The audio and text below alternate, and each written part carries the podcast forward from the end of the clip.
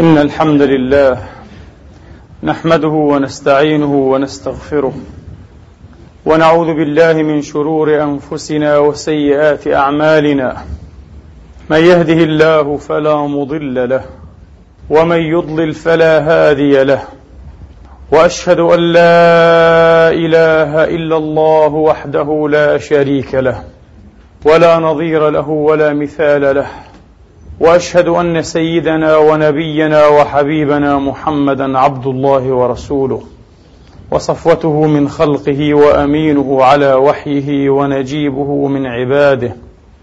صلى الله تعالى عليه وعلى آله الطيبين الطاهرين وصحابته المباركين الميامين وأتباعهم بإحسان إلى يوم الدين وعلينا وعليكم معهم أجمعين. عباد الله أوصيكم ونفسي الخاطئة بتقوى الله العظيم ولزوم طاعته. كما أحذركم وأحذر نفسي من عصيانه ومخالفة أمره.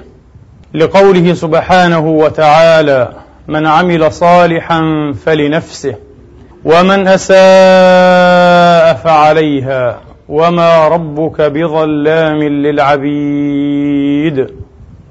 ثم أما بعد أيها الإخوة المسلمون أيتها الأخوات المسلمات يقول الله سبحانه وتعالى في كتابه العزيز بعد أن أعوذ بالله من الشيطان الرجيم.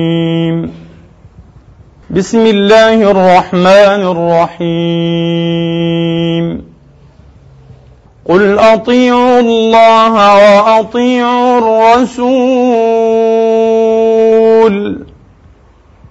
فان تولوا فانما عليه ما حمل وعليكم ما حملتم وان تطيعوه تهتدوا وما على الرسول الا البلاغ المبين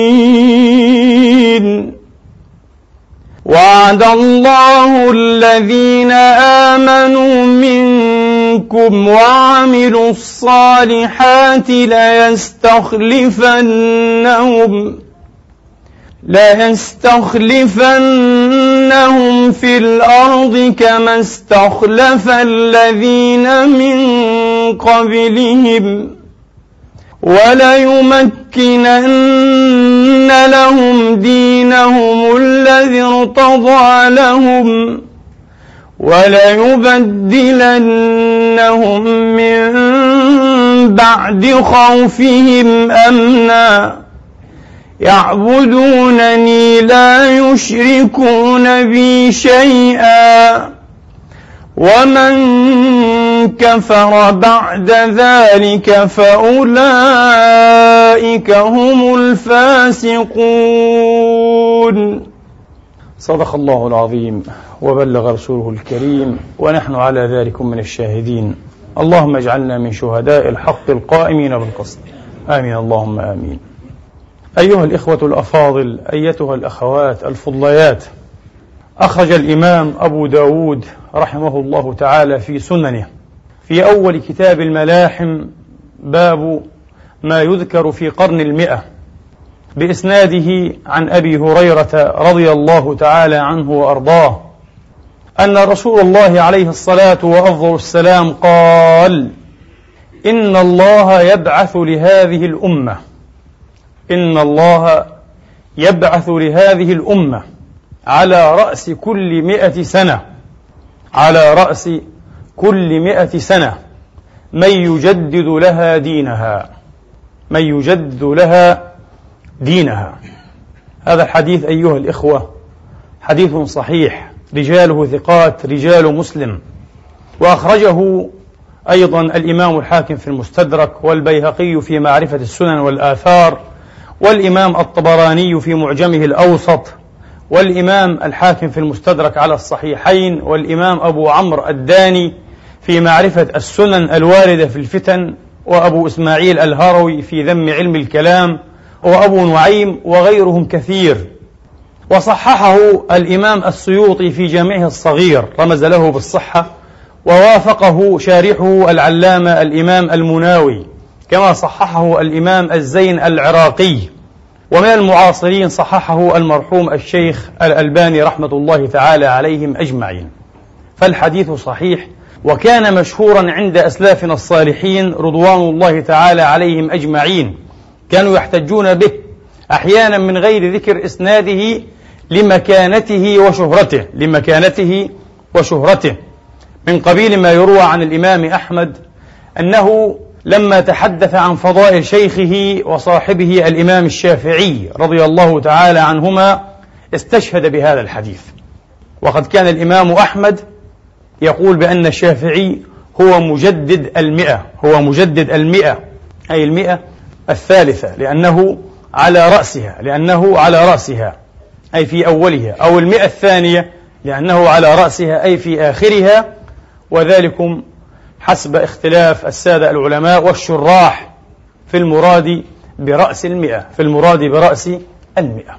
أيها الإخوة والأخوات ليس بي في هذا المقام القصير أن أتحدث عن آراء العلماء في المجددين وتعيين هؤلاء المجددين قرنا فقرنا كما فعل العلامة السيوطي في منظومته الشهيرة.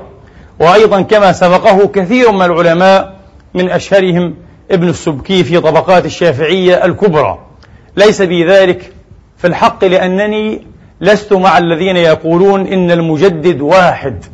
وربما عرضنا لنقد هذه الفكرة والتنكيت عليها في تضعيف الحديث إذا اتسع المقام إن شاء الله تبارك وتعالى. ولكن أيها الإخوة أنتم ترون أن ألقاب الإمامة وأيضا ألقاب التجديد وهي أقل صارت توزع جزافا. كل يرى في عالم يحبه ويجله ولعله عظمت استفادته منه وعائدة هذا العالم عليه يرى فيه مجددا من مجددي هذه الأمة. يرى فيه مجددا من مجددي هذه الأمة. وبعض يرى في الجماعة الفلانية أو الجماعة العلانية أنها الجماعة التي جددت الدين في القرن الفلاني الهجري طبعا. وهكذا. فقبل أن نخوض في عرض هذه المسألة لا بد أن نعرض للمراد بالتجديد أيها الإخوة. ما معنى تجديد الدين؟ وكيف يكون تجديد الدين؟ رأيت ورأيتم معي بعض العلماء بارك الله فيهم أجمعين يشبهون تجديد الدين بتجديد عمارة. كلا هذا محال محال والله أعلم أي أن يريد رسول الله عليه الصلاة والسلام من التجديد معنى تزيينيا أو معنى تشكيليا. محال الدين ليس زينة الدين ليس تشكيلا الدين وظيفة وأي وظيفة أيها الإخوة. والأقرب إلى الحق أن يقال إذا أردنا أن نجدد شيئا وليفترض أنه جهاز مثلا فما معنى تجديد هذا الجهاز؟ ما معنى تجديد الآلة؟ ما معنى تجديد الشيء؟ تجديده إن لم يكن هو زينة في ذاته لا يكون إلا باستعادة قدره وإمكاناته لأداء وظائفه لأداء وظائفه. نقول نحن الآن ونعلم جميعا مثلا أننا نجدد ماتور السيارة. ما معنى تجديد الماتور؟ لكي يعود من جديد قادرا على القيام بوظيفته. وهذا هو معنى تجديد الدين أن تجدد الصياغات الفكرية الصيغ الأيديولوجية والبرامج العملية المترتبة عليها والمنبثقة منها ليعود للدين أيها الإخوة قدره وإمكاناته على أداء وظائفه في الحياة. هذا هو التجديد وإلا لا يكون تجديدا. وإلا لا يكون تجديدا. رأينا بعض الناس يغالون يغالون أيها الإخوة في إحياء بعض المراسم الشكلية من مراسم الدين. هي بلا شك ونقر جميعا أنها من الدين. لا أحد ينكر أن إعفاء اللحية من الدين. من سنن سيد المرسلين عليه الصلاة وأفضل السلام وأينا ينكر ذلك؟ لا أحد ينكر أن الجلباب أو الحجاب الإسلامي حجاب المرأة من الدين. ومن يجرؤ على هذا الإنكار إلا جاهل أو متجاهل أو مطموس البصيرة والعياذ بالله من الذين يشنؤون هذا الدين ويشغبون على أحكامه وشرائعه وشعائره أيضا. وبعض يغالي في الجانب الفكري المحض في الجانب الفكري المحض وهو يجتزئ من هذا الجانب الفكري أيضا على شموله وعلى عمومه مثلا الفكر السياسي. ويزعم أن التجديد ينبغي أن يكون في هذا الباب. وبهذا يتسنى التمكين للأمة. وبعض يغالي في الجانب التربوي التزكوي تزكية النفس تربية النفس. وكما يقولون تربية الروح وفي الحقيقة لا الروح لا تربى.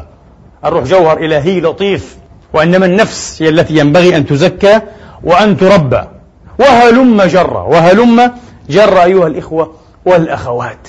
كل في طريق نمشي تفاريق نتآكل ولا نتكامل. نتآكل ولا نتكامل. لا ينتظم جهودنا ومساعينا الإصلاحية والتجديدية كما يزعم لها ناظم واحد. لا تعود في مجملها إلى رؤية موحدة للدين.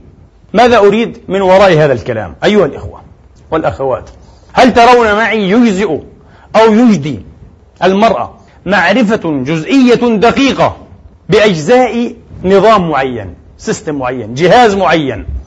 كأجزاء مثلا الطائرة أو التلفاز أو السيارة معرفة جزئية بكل هذه الأجزاء والدقائق والمكونات لكن دون ما معرفة نظامية. معرفة تستطيع أن توظف وأن تضع وأن تقاعد كل جزئية من هذه الجزئيات في موضعها اللائق من النظام لكي تتعاون بعد ذلك في أداء دور هذا النظام الكلي. هل تفيد هذه المعرفة الجزئية شيئا؟ لا. إن معرفة أو معارف أكثر المسلمين بالإسلام هي من هذا النوع. معارف جزئية. معارف في الفقه في التصوف في التاريخ في التربية في التفسير في الحديث في العلوم اللغوية. معارف جزئية. كل يغالي بما يعرف لكن يفتقد إلى الرؤية الكلية. ولذلك لو ذهبت تسأل هؤلاء ما هي وظائف الدين؟ تحديدا. ما هي رسالة الدين في الحياة؟ لجاءتك الجوابات تملأ مجلدات كل ما يعرفه من الدين هو وظائف الدين. هذا ليس بجواب. هذا ليس بجواب. ويستطيعه صبي صغير. صبي صغير يعلم أن من الإسلام كذا وكذا وكذا وكذا وكذا وكذا وكذا وكذا إلى آخر القائمة التي لا تتناهى. ولو سألته ما الإسلام ما وظائف الإسلام ما رسالة الإسلام في الحياة لذهب هذا الصبي يعدد لك كل هذه القائمة. هؤلاء يفتقرون إلى المعرفة النظامية. يفتقدون إلى الناظم الذي ينظم أفكارهم ومعارفهم الإسلامية تماما كمن يعرف أجزاء الطائرة جزءا جزءا. لكن لافتقاده للمعرفة الناظمة أو النظامية لا يستطيع أن يركب طائرة. ولو عطب جزء من جزئيات هذه الطائرة ومكوناتها لا يستطيع أن يعيده في مكانه.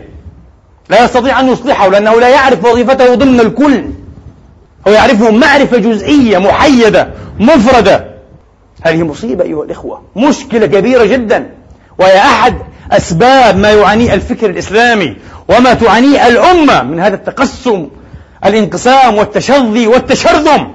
لأن الكل كما قلت لكم يغالي بما عنده ويحسب أنه مبدأ الإسلام ومنتهاه. وأنه لن تقوم لهذه الأمة قائمة إلا أن تعتصم بتجويد وتحسين هذا الجانب من جوانب الفهم للإسلام. بل هو يزعم أنه أصل الأصول الذي ترتد إليه كل فروع الدين. هذه طريقة كارثية في النظر. طريقة كارثية في التفكير أيها الإخوة. وسيسألني أحدكم إذا ما الذي تظنه أنت في وظائف الدين ورسالته؟ أنا لا أظن. إنما نقول ما قاله الكتاب العزيز. وعود الله الله تبارك وتعالى حين أعطانا هذه الوعود في كتابه العزيز الأجل الكريم المحفوظ بخصوص الدين بخصوص وظائف, وظائف الدين بخصوص رسالة الدين. ما هي وعود الله؟ هل وعدنا الله تبارك وتعالى أن نسير على منهاجه في مآكلنا ومشاربنا وعباداتنا وإلى آخره؟ كلا إنه لخص وعوده في ثلاثة أشياء فاسمعوها بالله عليكم. وعد الله الذين آمنوا منكم. وعملوا الصالحات ليستخلفنهم في الأرض. أول وظيفة أول وظيفة وأعظم معنى رسالة أيها الإخوة لهذا الدين ولهذه الأمة الاستخلاف في الأرض. ليستخلفنهم في الأرض كما استخلف الذين من قبلهم. وليمكنن لهم دينهم الذي ارتضى لهم. التمكين في الأرض هل هذه الدعوات الكثر أو الكثيرات التي نسمعها من هنا ومن هنا ومن ها هنا وها هنالك تعمل على تمكين دين الله في الأرض؟ أم أن بعضها أحيانا قد يسيء وقد يطول طريق التمكين للأمة وللدين؟ قد يطول وقد يوعر الطريق على المسلمين وعلى الإسلام أن يمكن له في الأرض. كيف يمكن أن يمكن للإسلام في الأرض أيها الإخوة والأخوات؟ بعض الناس يقول يمكن له في الأرض بأن تظهر شعائره. كلا. كلا. القرآن أيضا أجابنا. لا يمكن لنا ولديننا الحنيف في الأرض إلا بهذا المعنى القرآني. إنا مكنا له في الأرض وآتيناه من كل شيء سببا. حين نكون أيها الإخوة الأوائل لنا الأولية في كل ما يتعلق بأحوال الأمم في سلم وحرب نكون الأمة الممكنة في الأرض. الأولية القيادة والريادة عن جدارة وتأهل واستحقاق لا عن احتفالية كلامية. مللنا وضللنا الطريق بهذه الاحتفالية الكلامية أيها الإخوة. الاحتفالية الخطابية. نحن أمة محمد بلا شك. نحن الأمة المرحومة. نحن أعظم أمة. الله سينصرنا. الله سيمكن لنا. الله سيفعل بأعدائنا. اللهم افعل بهم وافعل لنا. ندمنا لقد ضللنا الطريق بمثل هذه الاحتفاليات الخطابية. كلا. التمكين لا يكون باستهامات أيديولوجية أو احتفالات كلامية. التمكين يكون أيها الإخوة بأن نؤتى سبب من كل شيء من كل أسباب التمكين في الأرض. سلما وحربا. إنا مكنا له في الأرض وآتيناه من كل شيء سببا. هذا هو التمكين. ليس بالاستهامات الأيديولوجية. كما قلت لكم طريقة والله أنا أشعرها تماما أنها كارثية. كارثية في النظر والتفكير. قبل أيام جرى حوار بيني وبين أخ كريم أستاذ جامعي من الإسلاميين مسلم أستاذ جامعي ليس مسلما عاديا. هو أستاذ تتخرج الأجيال على يديه وعلى يدي أمثاله. نسأل الله أن يصلح أحوالنا جميعا. فإذا بالرجل يرى الأمور أوضح وأسهل وأقرب من أن توجب علينا مزيدا من التوتر والقلق في طرح الإشكال. وطرح علامات الاستفهام وطرح الأزمات والمعضلات. لا الأمر سهل جدا. الأمر في نظري وهذا ليس خطابه وحده وهذا خطاب للملايين للأسف. وعلى مستوى جامعي على مستوى أكاديمي هذه هي الكارثة. الأمر في نظري لا يعدو إلا أن نوثق العلاقة بالله وأن نعظم التوكل عليه وأن نوسخ الإيمان به. ثم هي الأمور كلها محلولة إن شاء الله. الله أكبر. الله أكبر. بأي طريقة؟ بأي تفكير من أي كتاب من أي مرجع.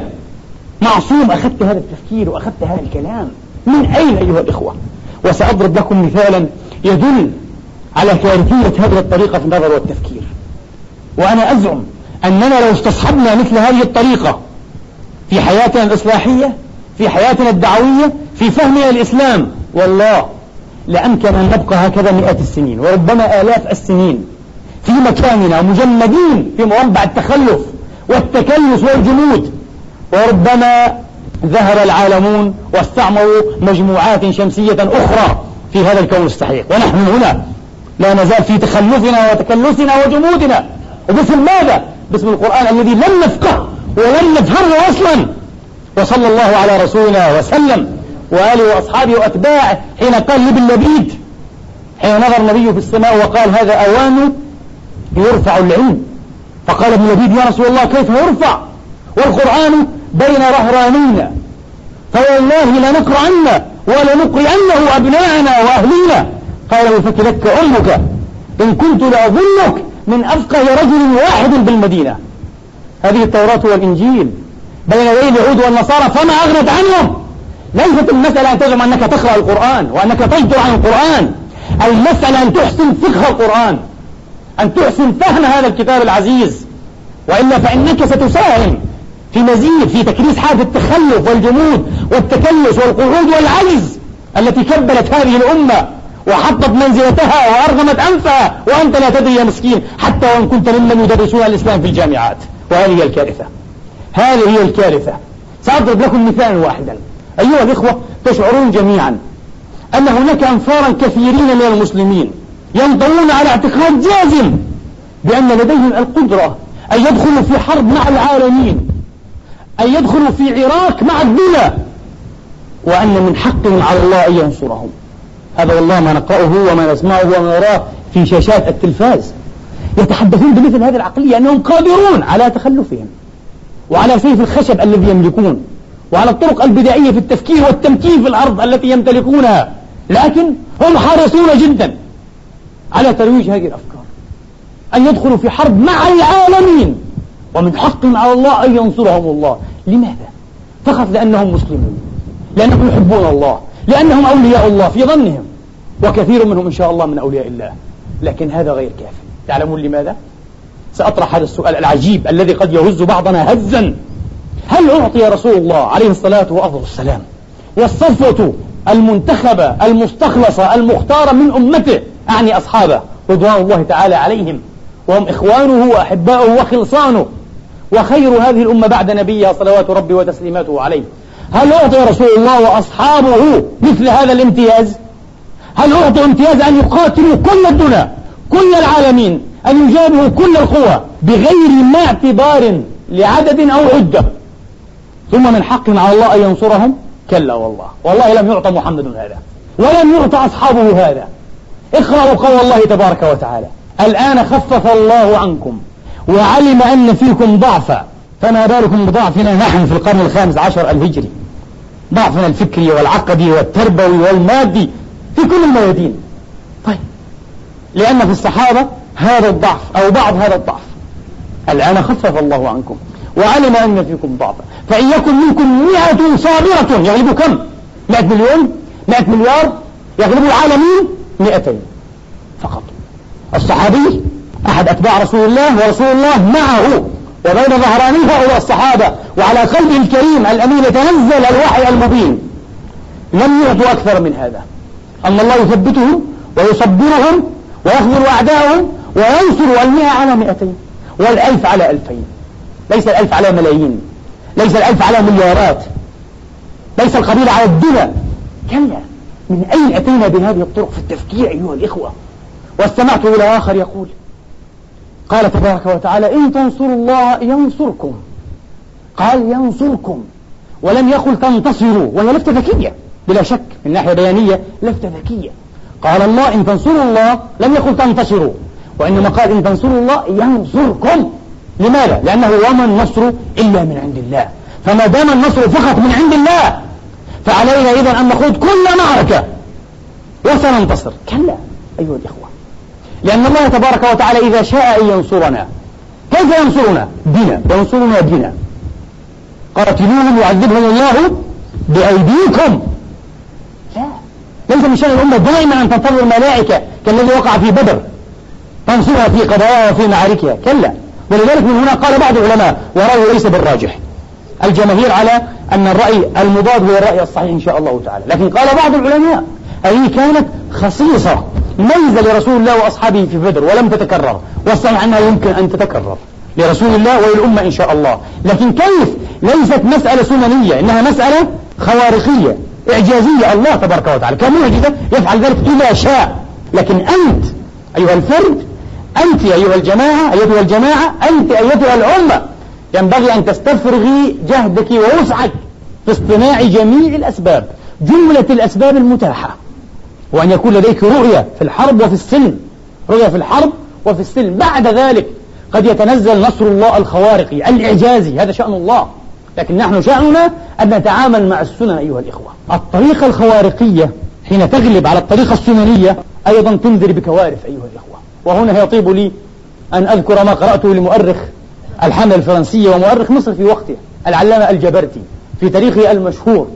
ذكر العلامة الجبرتي رحمة الله تعالى عليه أن الفرنسيس لما أروا علماء الأزهر أعيان علماء الأزهر بعض تعاجيب الكهرباء وتعاجيب الاختراعات العلمية المستحدثة أوقفوا جملة منهم من علماء الأزهر طابورا صفا واحدا. ثم بعد ذلك سيروا التيار الكهربائي في أولهم فإذا بآخرهم ومن بينهما؟ يرتعدون. أخذتهم الرعدة طبعا. الماس الكهربائي. تعجبوا من ذلك. وأراهم بعض التعجيب الأخرى. فبرز لهم شيخ أزهري صالح يبدو أنه كان من كبار أولياء الله. وقال لهم أنا أسألكم سؤالا. هل أنتم بهذه المستحدثات وهذه المخترعات الحديثة العلمية تستطيعون أن تنقلوا الرجل منا في لمح البصر من هنا من القاهرة إلى باريس؟ باريس يسمونها في وقتهم. قالوا لا. قال أولياؤنا يستطيعون ذلك. وأنا أؤمن بذلك. أنا العبد الفقير أؤمن أن هناك من أولياء الله من يستطيع أن ينتقل في أقل من لمح البصر من مكان إلى مكان بإذن الله تعالى. ولكن هذا الانتقال سنني أيها الإخوة يخضع لقانون علمي مرسم يمكن أن تصطنعه كل الأمة إذا شاءت. كلا هذا الانتقال مسألة خوارقية مسألة فوق المعتاد والخوارق دائما تكون اختصاصية في فرد في جماعة في مجموعة من الناس في أنفار وبغير قانون مدروس لنا. مسألة خوارقية ليست سنانية خوارقية أيها الإخوة.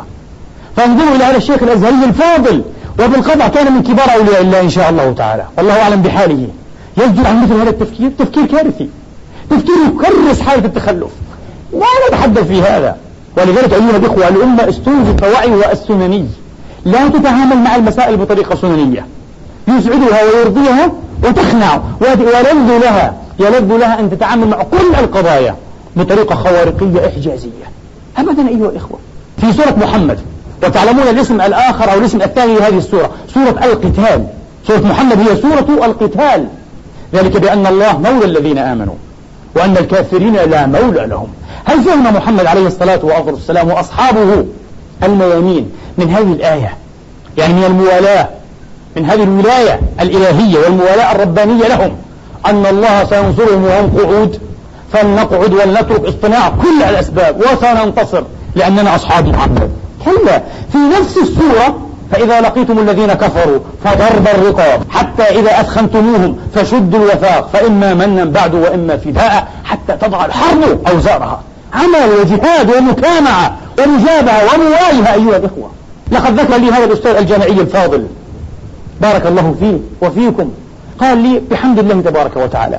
عشرات القبائل الوثنية من أقزام إفريقيا العراة قال عراة كانوا عراة دخلوا في الإسلام. قلت الحمد لله. بفضل السائحين من الدعاة إخواننا من جماعة التبليغ بارك الله فيهم دخلوا في الإسلام. قلت حسن. ولكن طرحت سؤالا أيها الإخوة. هذه القبائل الوثنية البدائية بلا شك أنها متخلفة حضاريا شئنا أم أبينا؟ هذه القبائل الوثنية البدائية المتخلفة بدخولها الإسلام. هل بمجرد هذا الدخول وانضوائها تحت لواء الإسلام الحنيف العظيم جسرت الهوة أو الفجوة بينها وبين الأمم المتقدمة في العالم الأول؟ ساوتها أو فاقتها؟ كلا. سيظلون مسلمين متخلفين بدائيين. بلا شك هم ارتفعوا بالنظام الفكري بالمنظومة العقدية الجديدة درجات عالية جدا عما كانوا عليه.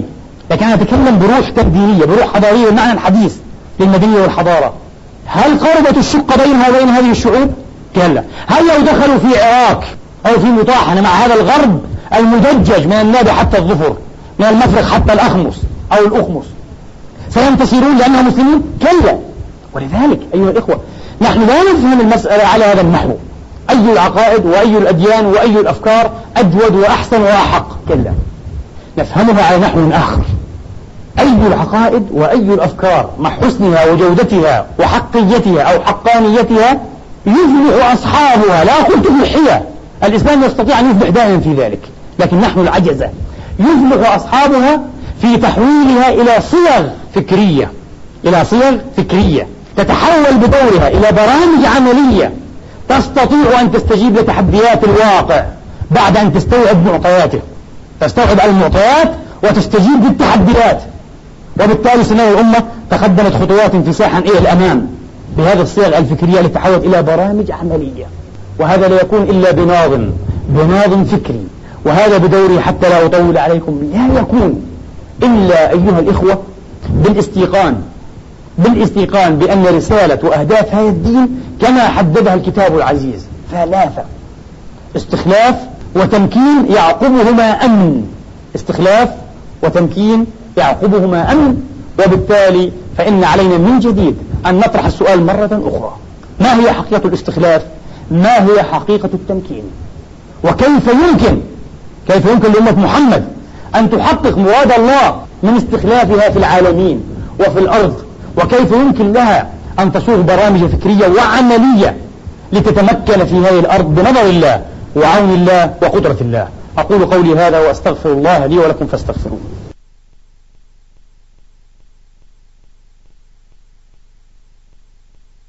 الحمد لله الذي يقبل التوبة عن عباده ويعفو عن السيئات ويعلم ما تفعلون. ويستجيب الذين آمنوا وعملوا الصالحات ويزيدهم من فضله والكافرون لهم عذاب شديد. وأشهد أن لا إله إلا الله وحده لا شريك له. وأشهد أن سيدنا محمدا عبده ورسوله صلى الله تعالى عليه وعلى آله. وأصحابه وأتباعه وسلم تسليما كثيرا. أما بعد أيها الإخوة والأخوات سأحدثكم بشيئين عجيبين. الشيء الأول حدث قبل زهاء قرنين من الزمان أو تقل قليلا حين ساهم المصلح التونسي. الشركسي الأصل طبعا كما تعلمون خير الدين باشا التونسي رحمة الله تعالى عليه.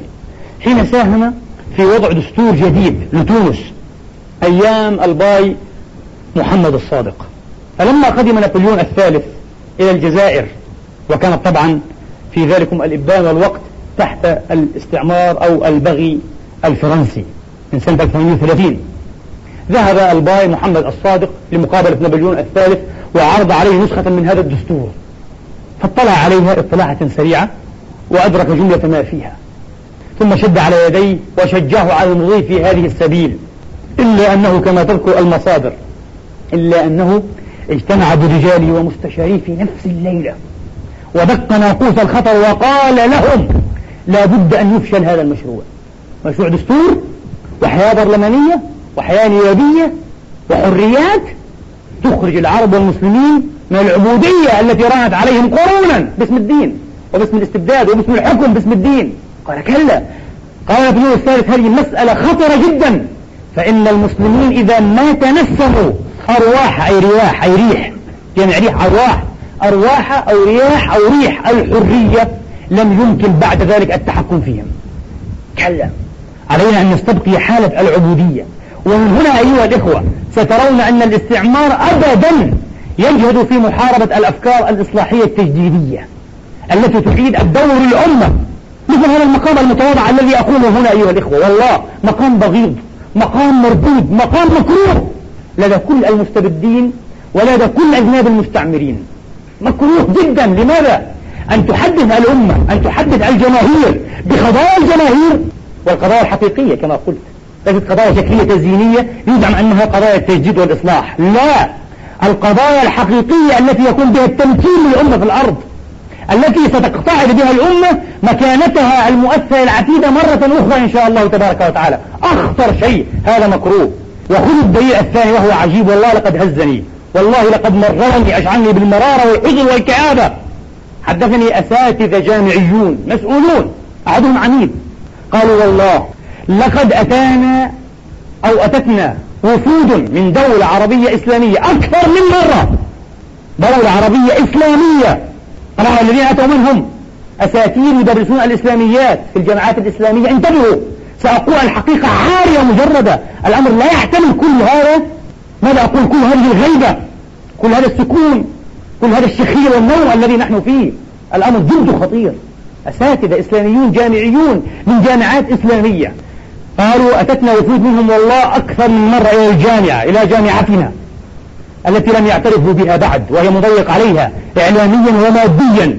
وقالوا لنا بالحرف الواحد احذفوا هذه المواد الأربع من برنامجكم الدراسي. أربع مواد من ضمن أربعين مادة.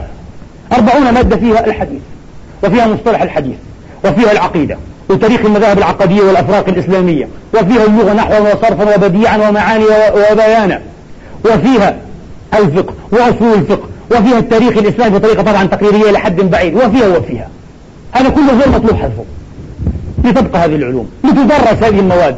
ما تدرس من مئات السنين لم تفعل شيئا. احذفوا هذه المواد الأربع واسمعوا إلى هذه المواد الأربع ما عساها تكون. احذفوا مادة الجهاد الإسلامي لكي تنعم إسرائيل طبعا وتنعم الآن أمريكا. احذفوا مادة التبشير والاستشراق حتى تبقى الأمة في غباء وفي عماء عما يراد بها. عن هويتها التي يراد لها أن تطمس باسم التنوير والعيمنة والليبرالية والتحديث. احذفوا التبشير والاستشراق ونحن نعلم أنه في دولة إسلامية كان هناك مركز أسسه رجل فاضل عالم من أبناء هذه الدولة للاستشراق للدراسات الاستشراقية يرصد ماذا يكتب وماذا يقول وماذا يعتمر بها المستشرقون. سد هذا المعهد بأمر من أمريكا. أمريكا حرية الفكر حرية الفكر في أمريكا ليس حرية فكر حرية استعباد حرية هيمنة على الأمة الإسلامية. فلتحذف مادة التبشير والاستشراق. ثالثا ولتحذف مادة الفكر الإسلامي الحديث. وماذا يدرس في هذه المادة؟ بعض سير أعلام المجددين في القرون الأخيرة. الإمام ابن عبد الوهاب والإمام السنوسي وخير الدين باشا التونسي ومحمد عبده ومن قبله الأفغاني ومن بعد عبده رشيد رضا الإصلاحيون الذين أرادوا أن تتحرك هذه الأمة أن تقوم من نومتها. تحذف هذه المادة. وأخيرا رابعا مادة التنمية والتخلف. مادة ليست إسلامية ليست دينية. التنمية والتخلف ما معنى التنمية؟ ما معنى التخلف؟ كيف يمكن الأمة العربية والإسلامية أن تنمو وأن تنهض وأن تلحق بالركب؟ وقد فصلت بيننا وبين القوم مسافات بعيدة سحيقة تحذف هذه المادة. وادخلوا بعد ذلك تكلموا في الفقه والأصول واللغة والبيان والبديع. ورحمة الله على عبد الرحمن الكواكبي الذي قال في كتابه طبائع الاستبداد ومصارع الاستعباد قال المستبدون أبدا. لا يخافون من هذه العلوم الأصول والفقه وعلم الكلام واللغة وعلوم الأدب المختلفة لا يخافون منها. ويشجعونها وأنا أقول أمريكا لا تخاف منها. والمستبدون لدينا لا يخافون منها. وإنما يخافون من كل فكر ومن كل علم ومن كل عطاء يمكن أن يعطي الأمة رؤيا يمكن أن يبلغ أيها الإخوة خطابا يعبر عن ضمير الأمة عن مشاكل الأمة الحقيقية. ومن أسف أيضا أن أكثر هذه الدعوات الإصلاحية وأكثر المصلحين الحقيقيين إنما يحاربون من جهة علماء الدين الذين يستخدمهم المستبدون في كل مكان لتكريس استبدادهم وتكريس خطاب هيمنتهم. والله المستعان. اللهم إنا نسألك أن تهدينا وتهدي بنا. اللهم اغفر لنا وارحمنا. اللهم أصلحنا وأصلح بنا. اللهم اجعلنا مفاتيح الخير مغاليق الشر.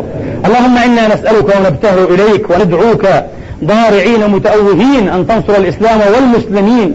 اللهم من أراد بالإسلام وبالمسلمين خيرا فكله خير معين. ومن أراد به وبهم شرا فخذه أخذ عزيز مقتدر. اللهم عليك بيهود فإنهم قد بغوا وعتوا وطغوا في البلاد يا رب العالمين وأكثروا فيها الفساد. اللهم احصهم عددا واقتلهم بددا ولا تبق منهم أحدا. اللهم عذبهم بأيدينا وأيدي المؤمنين وانصرنا عليهم واشف صدور قوم مؤمنين. يا رب العالمين عباد الله إن الله يأمر بالعدل والإحسان وإيتاء ذي القربى وينهى عن الفحشاء والمنكر والبغي. يعظكم لعلكم تذكرون فستذكرون ما أقول لكم وأفوض أمري الله. إن الله بصير بالعباد. قوموا إلى صلاتكم يرحمني ويرحمكم الله.